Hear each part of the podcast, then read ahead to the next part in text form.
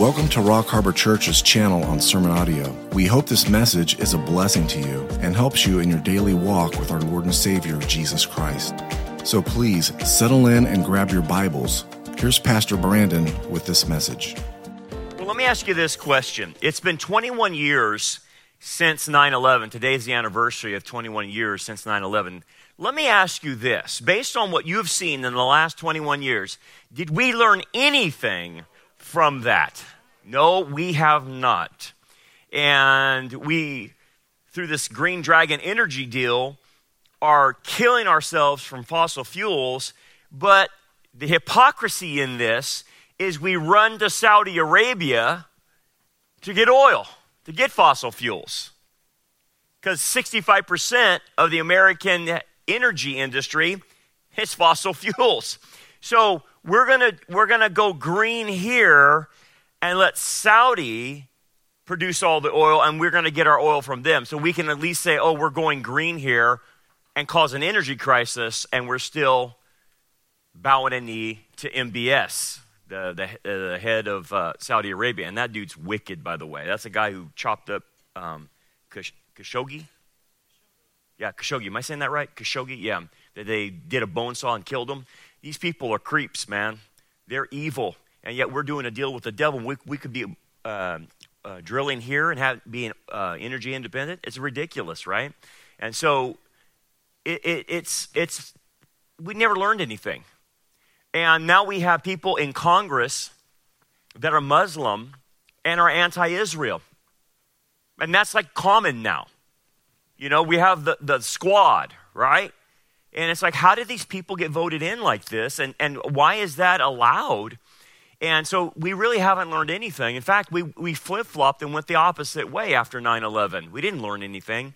And, I, am telling you this because in 21 years, what I see it happened is that is the starting point where we will start, we, we got started in, uh, being infiltrated uh, by the green red axis. The red representing the communists and the green representing Islam. And that green red axis is alive and well in our politics. And it's right and it's alive and well in our schools. Think about this. Who would ever think that a, a, a textbook that your junior hires are reading about history, that they would spend here locally six weeks on studying Islam and two weeks on studying Christianity, and all they studied about Christianity was the Crusades? You tell me what's going on here oh, maybe it's because the three major booksellers to academia, to public schools, is funded by Saudi money.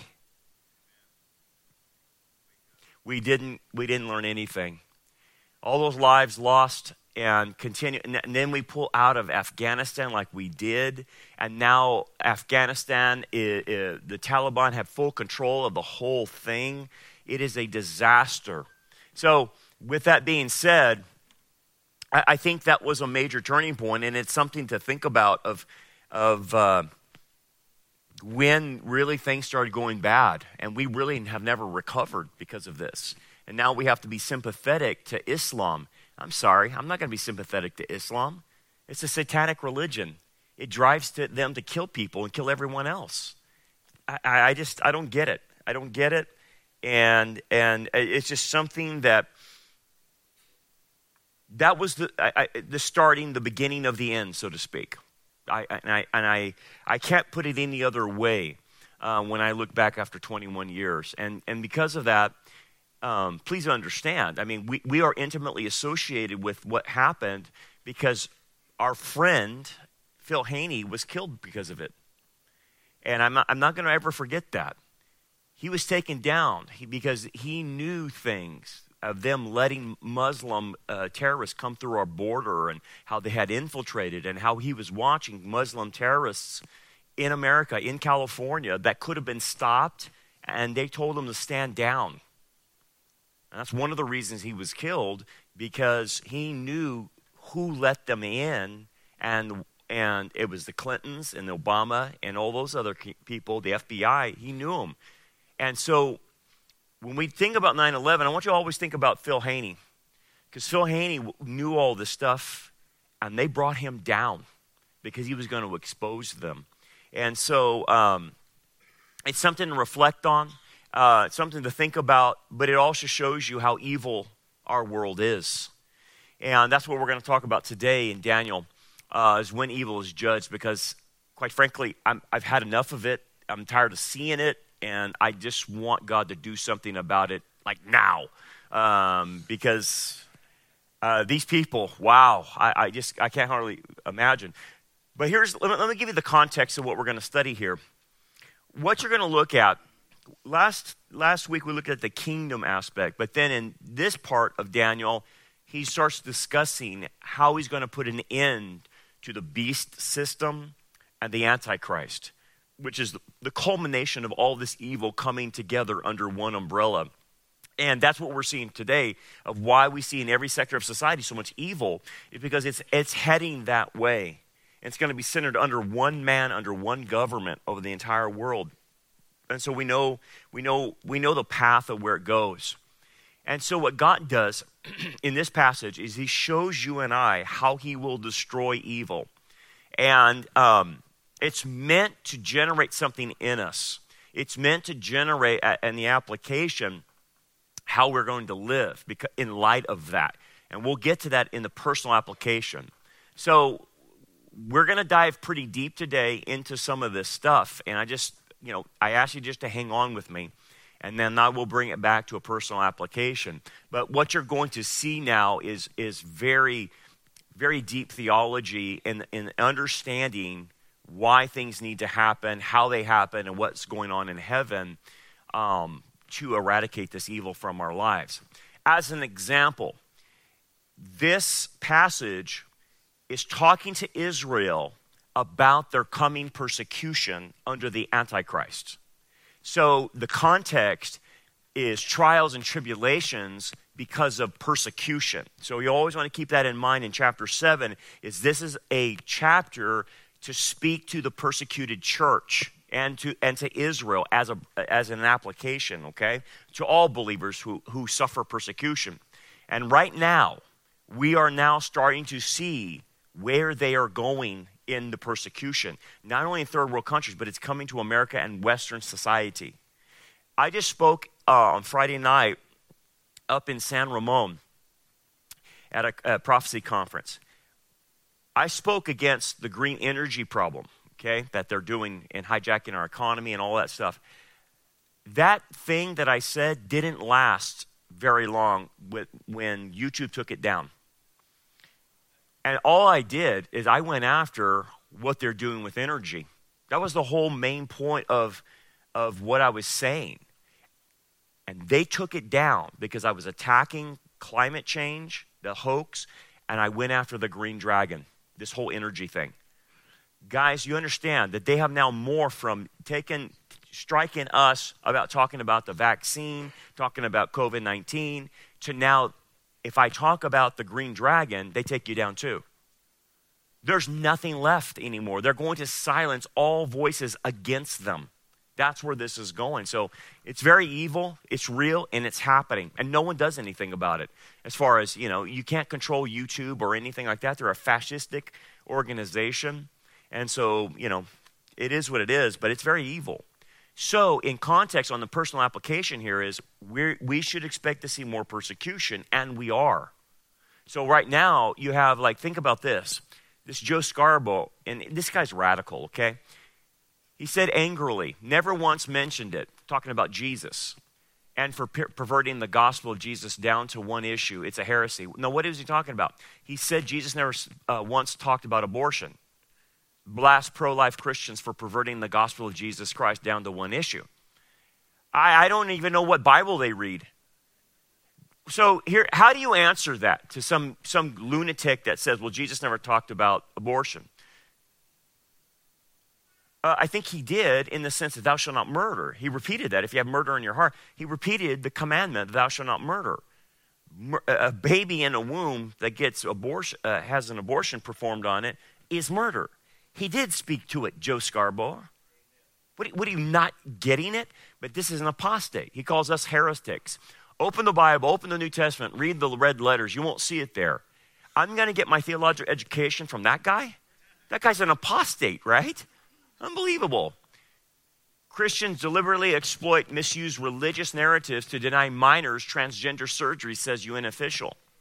Yes, you, you, you see where the persecution is coming from is, is that because we're Christians, uh, we don't let people have the freedom to mutilate their bodies, especially those who are teenagers or younger, right? This is the new trend. You, you, you understand that. They are mutilating children now. Unbelievable. Uh, national PR firm drops Jason Aldean and his wife uh, after his wife talked about being happy she didn't change gender when she thought she was she went, when she went through her tomboy phase. I mean, that's now hate speech. That's now hate speech because she committed violence by her speech to all the transgenders. So the, the, the, the uh, people are dropping her in Nashville, and even the other country singers came against her and all this other junk. But the bottom line is those two, that couple is a Christian couple and are standing for what's right, but they're now being pushed out of the country music scene because of this. Sad, isn't it? And I can go on and on, but that's an example of just this week current persecutions against Christians and things being said against us. Now let's turn to the scriptures. So, this is how it starts in understanding what God's going to do to evil. In verse 9, it says this And the Ancient of Days was seated. Now, the Ancient of Days is God the Father. The reason God the Father is called the Ancient of Days it is referring to his eternity, his eternal nature. That his eternal nature in Hebrew is it's called the Ancient of Days. So, he's the eternal one, okay? And he was seated. Now, the idea uh, that God the Father now is coming to the situation and seating, seating himself, it should like remind you of a court scene where the judge comes in and then he eh, all rise, you know, that type of courtroom scene, and then the judge is seated and then you can see, sit down. That's really what's happening here is that he's walked into the courtroom, so to speak, and now being seated, he is ready to judge, is the idea. Now, then it says his garment was white as snow, and his hair, uh, the hair of his head, was like pure wool. Um, the idea about the Father's garments being white as snow is symbolic of his purity. It's pointing to his purity, that he's holy. Now, why is that important? Because when you're about to judge, he is, is showing you that he's the righteous judge. He can make the right decision. He is the eternal one, and because he's eternal, he's omniscient. He sees all, he knows all. And therefore, he has the right to judge because of his moral purity and his omniscience. There's nothing, no factor he can't take in. And then his hair, uh, the hair of his head is, uh, was like pure wool, symbolizing, again, um, white hair means in, in Hebrew culture wisdom, elder, understanding. And so the white hair symbolic is, is talking about not only his purity, but that he is, he is all wise in that sense, okay? So, what, what, what's happening here in this courtroom scene is sig- signaling to everybody who reads this that God's holiness demands justice. God is not going to let people get away with what's happening. And so, to satisfy that justice, there's only two paths. The one path is you will pay for your own sins in the lake of fire. Okay? Or the other path is you will take the sacrifice that God sent through his son and accept his sacrifice to pay the penalty for your sins. And that's it. This is the path he has provided. So either you're going to pay your own or Christ will pay yours by believing in him. Those are the only two options humans have. And unfortunately, the majority of people, because of their evil nature, and they've went so far, they're not coming by the way of the cross. They have decided, whether they know it or not, to pay for their own sins in the lake of fire. Now, here's the thing is the lake of fire forever? Yes, it is eternal. Because the whole point back to this, God's eternal. And people will say, well, why is someone going to spend, um, you know, an eternity in hell when they only lived about 75, 80 years? it's not the issue of human, human, human life. The issue is that human has committed a sin against an eternal being, which then requires an eternal punishment because of you offending an eternal being. That's why the cross makes perfect sense because when Christ makes the sacrifice based on who he is, he is the God man, his sacrifice has eternal ramifications. It takes away all your sins. It satisfies the wrath of God for an eternal being because Christ himself is an eternal being. And hence, his sacrifice has eternal repercussions. That's how God satisfies his wrath. So you either take your own wrath or Jesus will take your wrath. And this is where humanity stands. Let's continue on as showing this examples of what's going on here and why people deserve this judgment. Little Girl Dances at All Ages Drag Queen Show in Utah collects cash from cheering crowd and intense backlash against the show sparks war of words. We have reached a point in society where this needs to be judged. This is crazy. This is abuse. Where's CPS? Where, where are they? And they're taking these little kids to these drag queen shows. And talking to Philip Lee, who helps people get out of homosexuality and lesbianism, we just had a seminar with him yesterday. But talking to him, he says, Brandon, this whole drag queen thing, he goes, it is so deep in the LGBT movement. It is so wicked and evil. It's a subculture of just pure wickedness. It's beyond normal, okay? And we do know that 20 to 30% of these men are pedophilers. Okay? So that's the stats. So this is wicked, and we're just trying to figure out how long is going to put, God going to put up with this when you start messing with kids, when you start doing surgeries and you parade them around pedophilers. Buckle up because we're seeing the first wave of development problems in COVID era children, and it's only going to get worse as time goes on. What do you mean? Speech therapist reveals that she's been inundated with a wave of COVID babies who can barely speak because of pandemic shutdowns, and parents are paying up to $1,000 a month to repair the damage. Again, more harm to children, right? More harm, evidencing why people need to be judged. San Francisco moves to decriminalize psychedelics. So we're not just going to attack the kids, we're going to let them have drugs now. Let them get high. Like Yuval Harari said, what are you going to do with all these useless people? Well, we'll just let them play video games and drug them up. That's what they're doing. They're legalizing drugs. The Bible talks about in, in Re, the book of Revelation, during the tribulation, pharmakeia. It's where we get the word pharmacy from. And pharma, pharmakeia the, the, the term you would use is sorcery. Okay?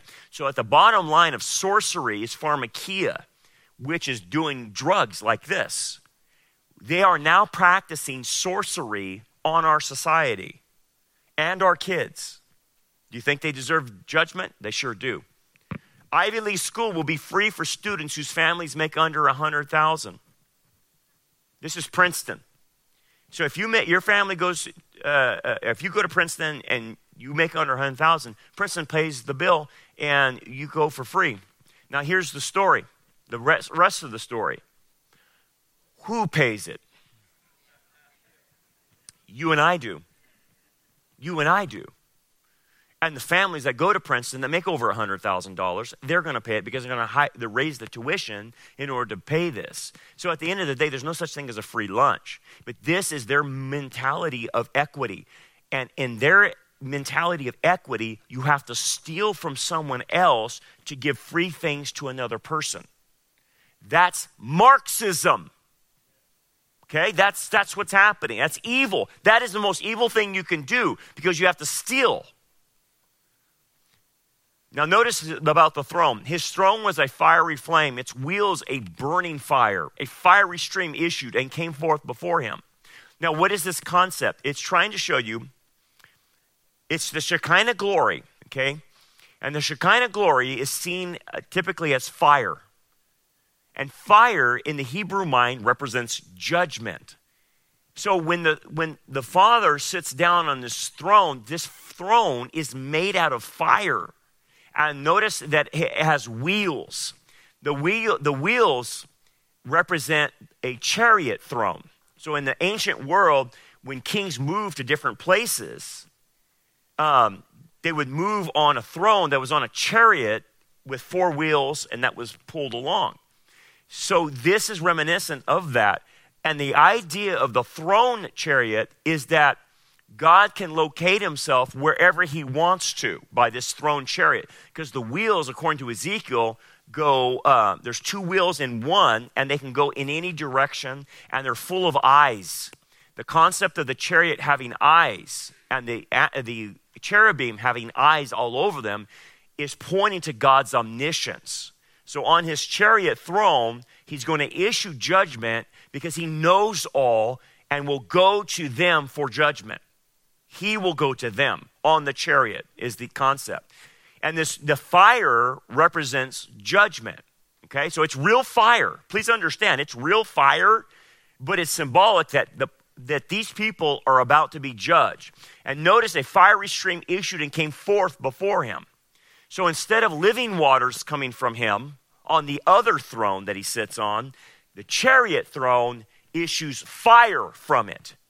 And that fire will go out and destroy and purify. That's the concept here. So it's all about judgment that they're seeing, okay? So again, more more examples of why this world needs to be judged. We have always had Disney employees, uh, they said, Florida sheriff, sheriff reveals result of human trafficking investigation. What do you mean? They have been in, in, in Florida, the, the, the law enforcement has been studying human trafficking. And guess what? They're always picking up Disney employees in the human trafficking. What does that tell you about going to Disney, Disney World or Disneyland, knowing that their employees, like the sheriff saying, most of them are involved in human trafficking? What kind of employees are they? Well, I can tell you, Disney attracts pedophilers. Disney attracts lesbian and homosexual and transgender because they have allowed this for the last 25 years. They have Pride Day, Gay Day, all that other stuff. And so it doesn't shock me, and it shouldn't shock you, that they do an investigation in Florida about a ring of prostitution and, and human trafficking. And the human trafficking is usually kids, by the way, little girls and Disney employees are involved in it. Doesn't shock me. Doesn't shock me. I'm glad Ron DeSantis is doing what he's doing against Disney. That, that corporation is an evil corporation. How about this evil? Regine Hein, a German medical student at University of Würzburg in Germany, stated at a TED Talk that people need to recognize that pedophilia is a natural force. Anyone could be born a pedophile. No, they, no they're not. It is just an unchangeable sexual orientation, just like, for example, heterosexuality. No, it's not. Then, hypocritically, she goes on to state that studies show that 20 to 30% of all child molesters are pedophiles. Do you see how she just contradicted herself? Unbelievable, right? This is when we have reached a level of evil in society we have never seen before. Wells Fargo, Target, Citibank, Hewlett Packard sponsor child drag performances. The big companies are getting behind on all of this. Edgy, uh, Tennessee Tech hosts campus drag show that mocks Christianity. So the guy comes out like a monk or whatever, and he's saying amen and amen, and then he strips down to his drag queen stuff. And, and this is on uh, campuses. This is Tennessee Tech. Unbelievable. New Disney cartoon depicts Satan as the father of a 13 year old. This is now what they're delivering the children. Here's the ad for it. The sky over a local junior high has torn open. Mom, get in! There's no more putting this off. Your dad is the devil and you're the Antichrist. I'm supposed to accept that you had sex with Satan? Please allow me to introduce myself. Come to your father, Damien. Oh, you're a girl. The future is female. Where have you been my whole life? The metaphysical realm. It's not hell, but it's got the essentials. Hey, everybody, this is my daughter. Proud of you!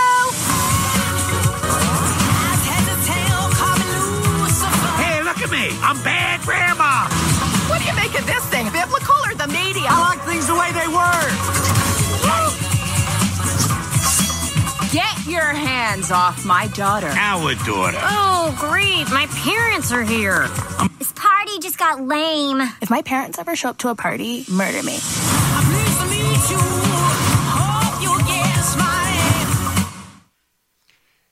I actually had to cut parts out of it because it was so raunchy. I had to cut parts out of it to show you that clip. That's how bad it was. And they're feeding that to kids. Now, I want you to think about this. This is funny because somebody who wrote this knows a little Bible, actually.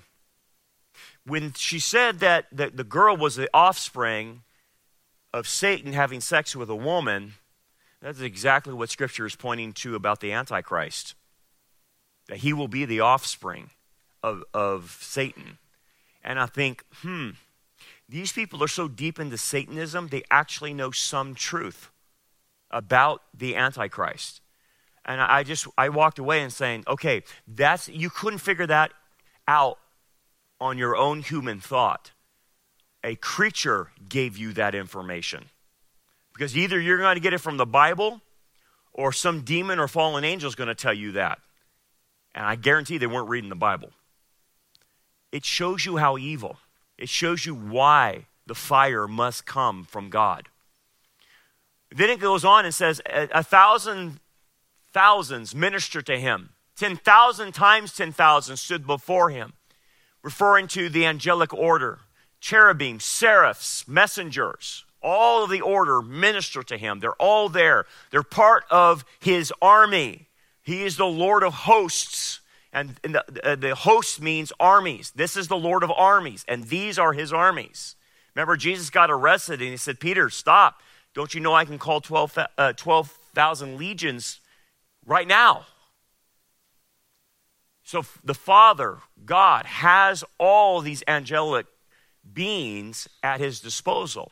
Now, the application for us is this that while all this evil is happening, rest assured, the angels are also here to help us.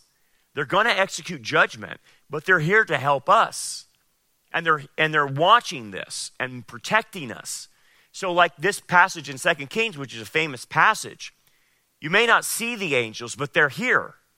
So, this is a, a scene with Elijah, Elisha, and his servant, and the Syrian armies are coming bearing in because they have figured out that Elijah keeps Elijah keeps telling the king of Israel the next move for the Syrian king. And so they figure out it's Elisha telling them, so they go after Elisha to kill Elisha. So the servant goes, he goes crazy and bonkers and says, Wait a minute, look at the armies down there. They're going to kill us. So Elijah responds like this. So he answered, Do not fear, for those who are with us are more than those who are with them. And Elisha prayed and said, Lord, I pray, open his eyes that he may see. Then the Lord opened his eyes of the young man, and he saw, and behold, the mountain of, was full of horses and chariots of fire all around Elisha. Right now, that's the scene with you and I. They are protecting us. They understand what we're going through. Yes, it's an evil world, and they're coming after us, but you have the Lord of hosts armies that encircle us. I pray every Sunday morning that the Lord, Lord, send your angels to protect us, to guard us in our church services, to guard all of our leaders. I pray that every Sunday morning because I know the demonic attacks will happen. And so we pray for the Lord of hosts to put his armies encircling us and our, our main angel to protect us as well. They're here to minister to us. Look what Hebrews 1:14 says. And they, referring to the angels, not all minister, aren't they not all ministering spirits sent forth to minister to those who will inherit salvation? Yeah. God is helping us. He's going to help Israel. Their main angel is Michael. In, in chapter 12 of Daniel, he helps them. So it's not, yes, this, all this evil is happening, but we're not defenseless. We have God and we have his angelic armies to protect us. So keep that in mind. So then in verse 10, it says, The court was seated and the books were opened. Now, like I mentioned before, the court has to do with what we learned last week. Part of the court is the 24 elders, which represents the church. We talked about that last week. So this is a scene into the future, And we will be at this court session in heaven before he unleashes the wrath of the tribulation. We will see be here at this court. And notice the books were opened. What books? Well, there's myriads of books. One book is the book of life. Everybody starts out in that book who's ever been born. But if they die without Christ, they're blotted out. Another book is the Lamb's book of life. Now, you don't start out in that book. You only start in that book once you come to faith in Him. Then your name is put in the Lamb's book of life. So there's two books right there. And then there's a myriad of other books. And this is what this is referring to the books. Revelation will mention that. What about the books? What are the books? They are the records of what every individual person has thought, said, and done. Everything has been recorded. Everything. And why does God need these books? He doesn't. He doesn't need them because He's omniscient. He knows what we think. He knows what people do. He knows he sees them. The books are a testimony against the person in the court scene because God operates on two or three witnesses. So he will have not only a record of the books, he will have also a testimony of angels who are, are called watchers that watched everybody, saw what they did, and can testify in a court against people. And of course, you have God as being omniscient. So you have multiple attestations of what people have done thought, motives, all that stuff. Nothing is hidden, it's all recorded in the books. Now, why is this important? Well, here's the thing if you come to faith in Christ, all that that is recorded about you is taken care of by Christ. He forgives you of all of that, right? And so you don't have to worry about that necessarily. It will affect your rewards, but you don't have to worry about the sin involved because God has taken care of that. Those who don't come to faith in Christ, they will stand based on those books. And those books will declare how severe their hell will be. Some will be beaten with fewer blows, and some will be beaten with more blows. So the books determine the severity of hell for them. And that's what this is about. And so the books are open, and God is now going to use the books against the Antichrist and against the beast system. Then I saw, so Revelation adds to this. Then I saw a great white throne, and him who sat on it, from whose face the earth and heaven fled away. And I saw the dead, small and great, standing before God, and books were opened. Same books that Daniel's talking about, okay? This is in Revelation.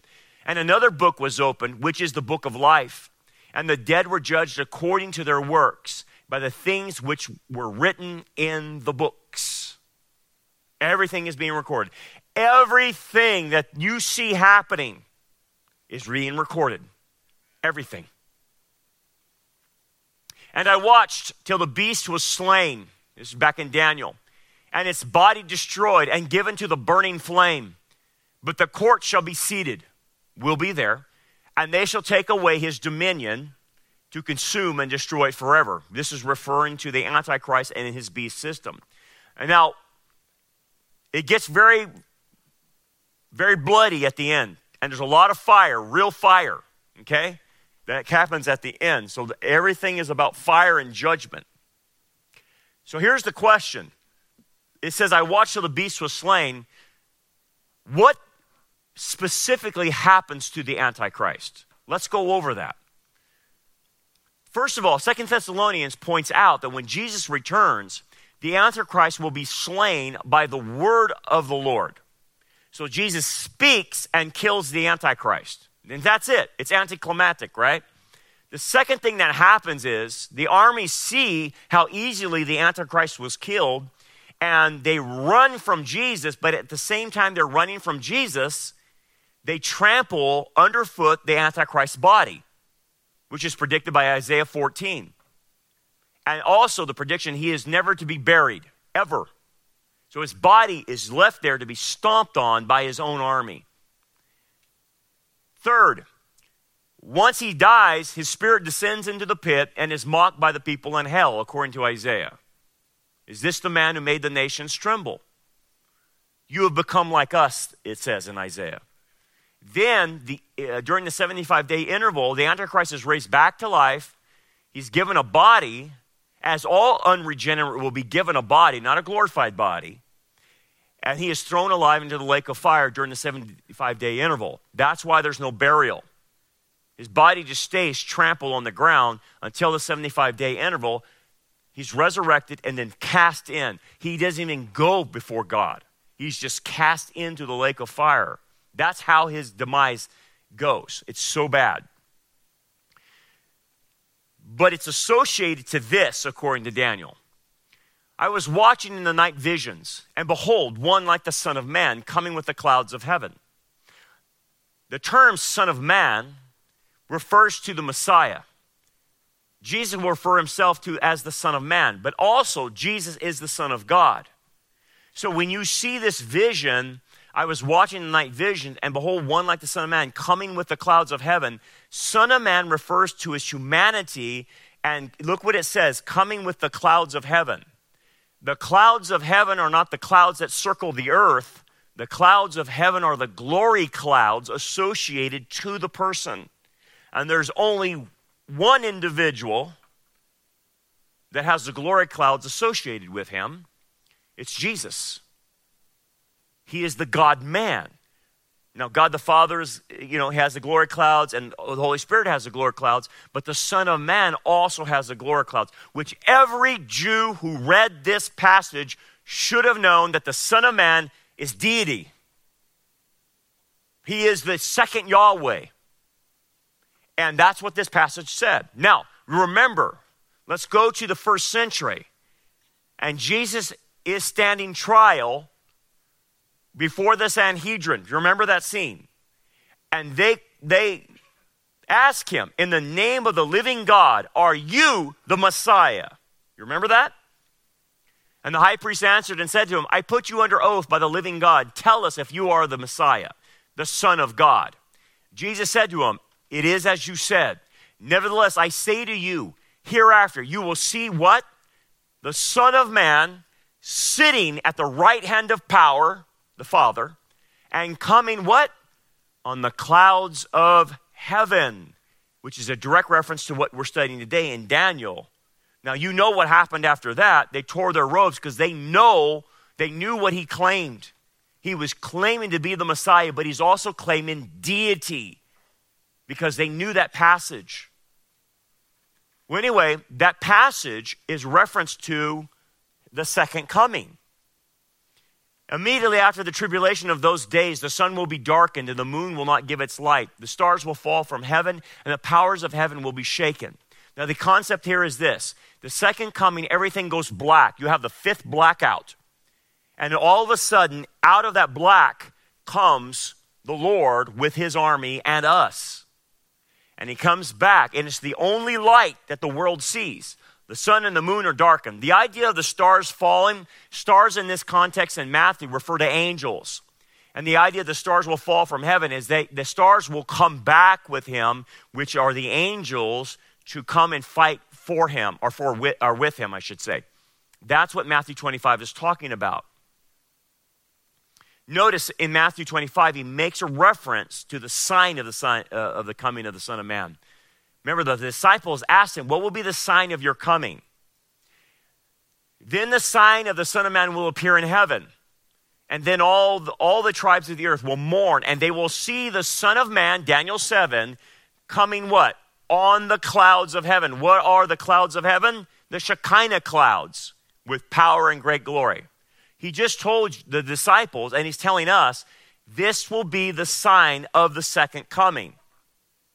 The Son of Man will be on the glory clouds.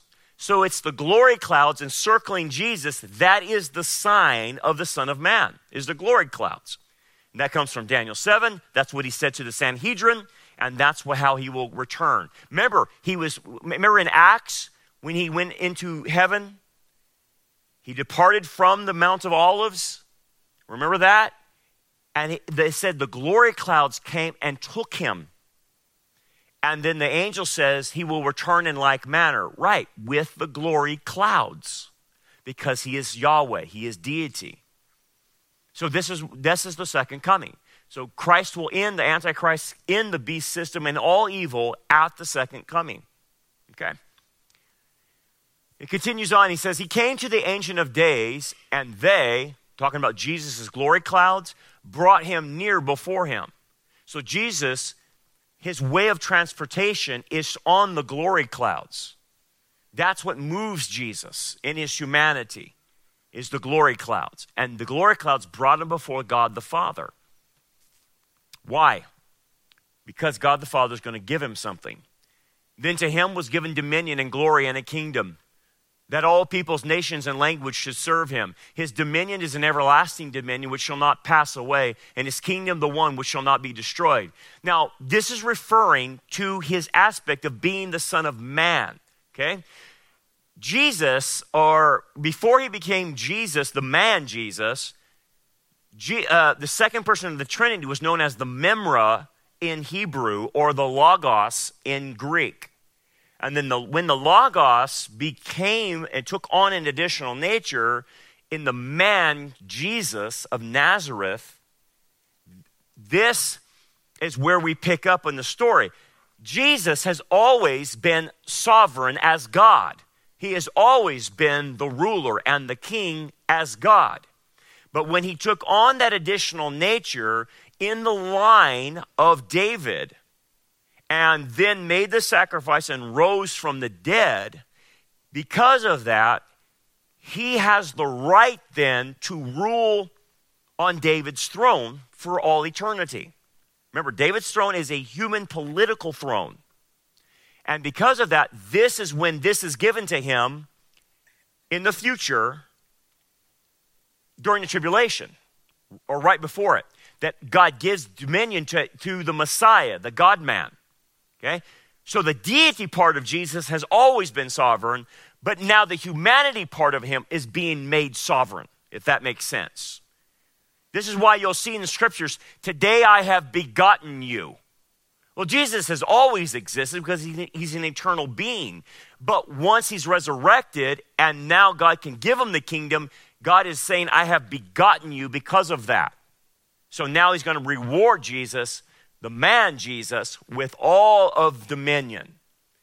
And again, I know it's some hard concepts because Jesus is the God man, but you have to understand the humanity of Jesus as the Son of Man. He needs to be given this, and he is. Because Jesus is the second Adam.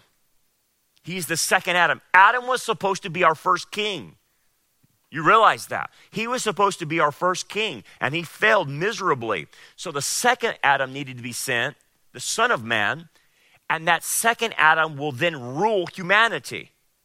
He is the mediator between God and man, that second Adam. And I hope I didn't lose you on that. I know it gets, it's, it's, it gets deep, but, uh, you know, that's Daniel, okay? But the saints of the Most High shall receive the kingdom and possess the kingdom forever, even forever and ever. So the idea is since Jesus is the God man, and that man, part, uh, I shouldn't say part, that nature, that human nature of Messiah is what connects him to us. And therefore, he can share that rulership of an earthly dominion with us, if that makes sense. He has to be the God man in order to share that rule. And so there's where our promises come in that we get to rule and reign with him. Again, him being the God man. Okay. I was watching, and the same horn, it's talking about the Antichrist, was making war against the saints, against the Jews, and prevailing against them until the Ancient of Days came and a judgment was made in favor of the saints of the Most High in regards to Israel. Now, why? Why is, why, in the future, why does God make this decision for Israel? Because you know what's happened on the ground? Israel has gotten saved. And because they have gotten saved, they have been saved phys- uh, spiritually, then they start calling out for Jesus to save them physically from the Antichrist. And it's at this point that the judgment is now made in favor of Israel to rescue them. Um, and then he goes uh, in favor of the saints for the mo- of the Most High, and the time came for the saints to possess the kingdom. And that's when Israel will take over the kingdom after the second coming. Okay? Israel will be the head of the nations, not the tail. Furthermore, Then the kingdom and dominion and the greatness of the kingdoms under the, under the whole heaven shall be given to the people, the saints of the Most High. The kingdom is an everlasting kingdom, and all dominions shall serve and obey him. So notice again, we're thrown in there. It shall be given to the people, the saints of the Most High. We get to be there. We get to rule and reign with the Messiah. And so this is a promise to all who follow him that suffer persecution. Right now, we're at the bottom barrel of society. We're the ones being persecuted, we're the ones that they malign. But one day, it's going to be reversed. We're going to be at the top because of that, of what Jesus has done. Now, let's get to an application then. We're going to get our application from the Apostle Paul because he's going to mention this. And in, in light of what you just studied, he's going to say, This is what you need to do. This is in um, 2 Thessalonians chapter 1, I believe. Verse 4. We ourselves boast of you among the churches of God for your patience, or the way it's translated is perseverance in Greek, and faith in all your persecutions and tribulations that you endure, which is manifest evidence of the righteous judgment of God, that you may be counted worthy of the kingdom of God, for which you also suffer, since it is a righteous thing with God. And let's, let's just stop right there. Let's, let's unpack this. He is saying to them, when I see your patience or your perseverance under persecution, that it doesn't stop you, that you just keep going on and serving the Lord, that you keep telling the truth, that you don't commit the sin of silence, that you don't cower away, that you're fighting the good fight of faith, right? It is manifest evidence of your right to be worthy to rule with the Messiah. Now, think about that. Notice that you may be counted worthy of the kingdom of God. Now, this, has to, this doesn't have to do with your entrance into the kingdom of God. Your entrance into the kingdom of God is through faith in the Messiah. That's your entrance. But the idea and the concept of being worthy, worthy of what? Not entrance, worthy of rewards in the kingdom. So, the way you actually manifest that you're going to be rewarded and be worthy of those rewards is how you deal with persecution in your life. And if you deal with it well and it doesn't stop you, it will manifest to all that you are worthy of rewards in the kingdom. But you have to learn how to suffer well. Let's continue on. Since it is a righteous thing with God to repay with tribulation those who trouble you. So, everybody that messes with us, that has caused us trouble, he's saying, look, it's a righteous thing that God pays them back. That is totally foreign compared to what the world thinks about God. God, they believe that God won't judge anybody. But he's saying it's a righteous thing for God to judge those who troubled you and to give you who are troubled rest with us when the when when am i going to get rest when the lord jesus is revealed from heaven with his mighty angels we just studied that that's the second coming right that's when you get rest so in a sense what he is saying is the way you're going to get rest from these enemies of yours is at the second coming and at the second coming all persecution ends for all believers at that point it all ends it stops now we'll, it'll stop for us in the rapture but as far as everyone else on the earth, it stops then forever. Forever. And that's where we get rest rest from our enemies. Right now, you don't have rest. In flaming fire, what did you read about Daniel? Remember the flaming fire? The throne? In flaming fire, referring to the judgment of him taking vengeance on those who do not know God and those who do not obey the gospel of our Lord Jesus Christ. Now, this is a passage that doesn't go well in society. Notice the two aspects in the passage about who is going to be judged. Those who, uh, uh, those who do not know God, who are they? Those who do not know God are those who do not respond to general revelation. What do you mean? In order to get special revelation, Special revelation would be information about Jesus, how to be saved, those kinds of things. That's called special revelation. In order to get special revelation, you have to respond to general revelation. What is general revelation? The skies and the heavens declare his glory. So you should be able to look at creation and know that there's a creator. Okay? That's first. Second, the witness in your heart is that God has put the law on every human being's heart. And so they are found guilty according to the law in their heart. They know that murder is wrong. They know that stealing is wrong. It's all in their heart and it accuses them. That's the second part of general revelation. The third part of revelation is history. When you look at history, especially in looking at Israel, history declares there's a God. And then the fourth one is providence. People should be able to see providence in their life, that there are no accidents, that things happen for a reason. So, f- those four things, if people will respond to those, then they will be given special revelation, which is the scriptures. So, those who do not know God are those in the world who never respond to general revelation. And so, when they don't do that, they worship the creation rather than the creator. The second group is on those who do not obey the gospel of our Lord Jesus Christ, which means that these individuals were presented the gospel and they rejected it. So these are the two groups that will go to hell. So it, God's making the point. You can't ever say, well, that person in, in, uh, in the Amazon River um, never knew anything about Jesus. Well, the reason they didn't know anything about Jesus is because the, they didn't respond to general revelation, so they are guilty as well. Because if they did respond, God would get a message to them about specific revelation about Jesus. That's how it works. That's just how it works. No one will be without excuse. And the Lord, and from the glory of his power, when he comes in that day to be glorified in his saints and to be admired among all those who believe. And again, that's just the tail end of saying this will finally be the end for us in, in dealing with persecution. Now, let me scoot on here. I was going to talk about the universe for a second. But here's the principle that I want to leave you with our ability to cope and endure the different forms of persecutions that we're dealing with right now and the evil that's being done on you is based on the hope that Jesus the Messiah will judge the people of this world the Antichrist, the devil, and his angels at the second coming. Okay, so, so one of the things you have to be when you're dealing with a hard world and an evil world is you have to be future oriented in your thinking. You can't get caught up in the here and now. You have to be future oriented. And what the scriptures are saying is it's one day going to end.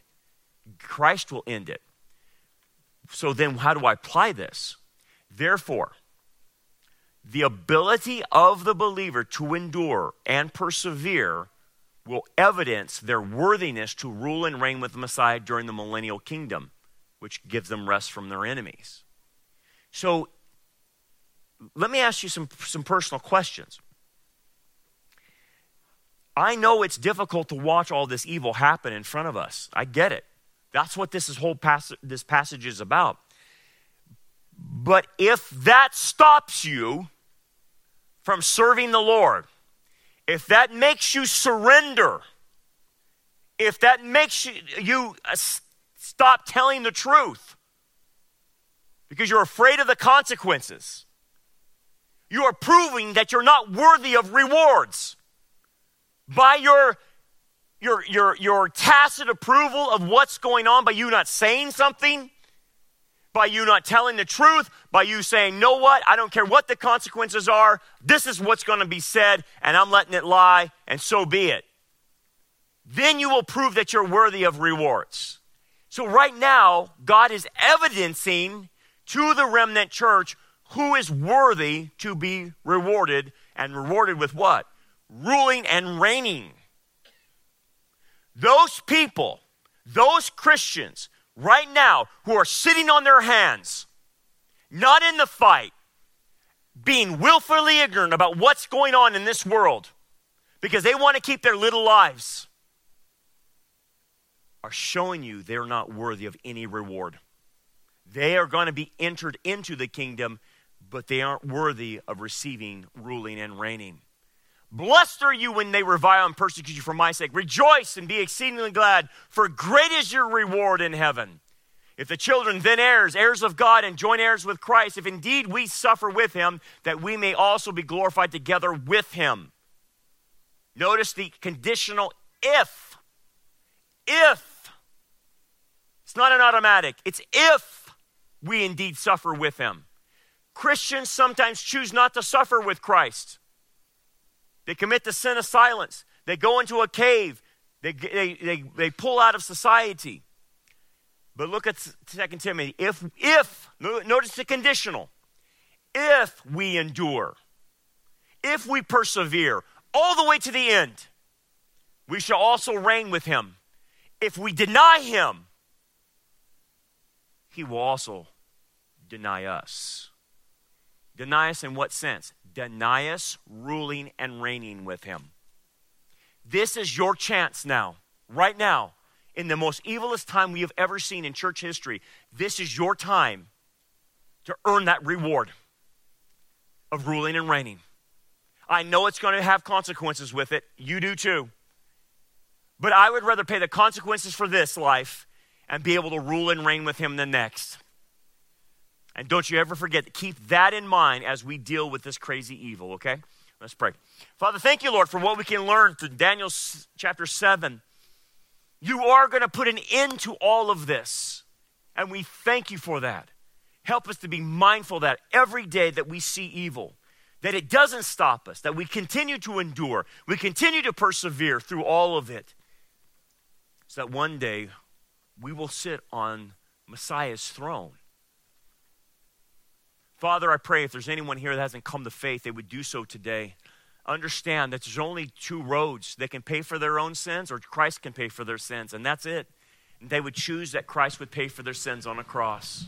Because he, was, he, he died, he was buried, and rose on the third day, and offers that everlasting life as a free gift to anyone who will simply believe. We pray now in Jesus' name. Amen. Thanks for joining us for another lesson. We hope that this message is a blessing for you and helps you grow towards a more mature understanding of God's Word. For more information about our ministry, we invite you to check out our website at rockharborchurch.net. Until next time, remember, keep looking up, for our redemption draws near.